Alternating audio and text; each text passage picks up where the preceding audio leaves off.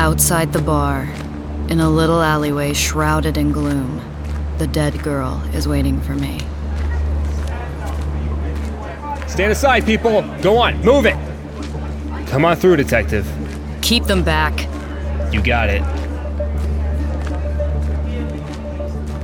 I make my way down the alley. The bar is called Revolution, and at this time of night, the place would normally be filled with thugs and boozers, but now it's quiet. They've been cleared out and lined up on the street, waiting for me to finish my inspection. I reach the girl. She's lying sprawled next to a dumpster, wearing a tight fitting green dress and a black jacket. Her dark hair is matted to her face, and her neck is smudged in red and purple.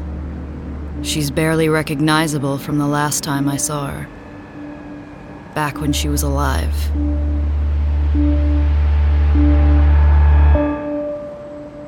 The Strata, a Beyond the Dark production. Visit thestratapodcast.com or listen to advance episodes at patreon.com slash beyond the dark.